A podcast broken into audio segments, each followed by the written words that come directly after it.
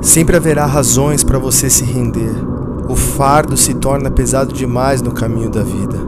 A dor gera em nós novas experiências, por isso erga a cabeça e permaneça firme em direção ao teu propósito.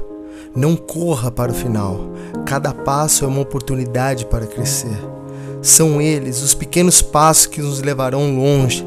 Independente de quantos espinhos você possa ver ao longo do caminho, independente do quão escuro esse caminho possa ser, tem alguém para te estender a mão e te dizer: permaneça firme, siga em frente.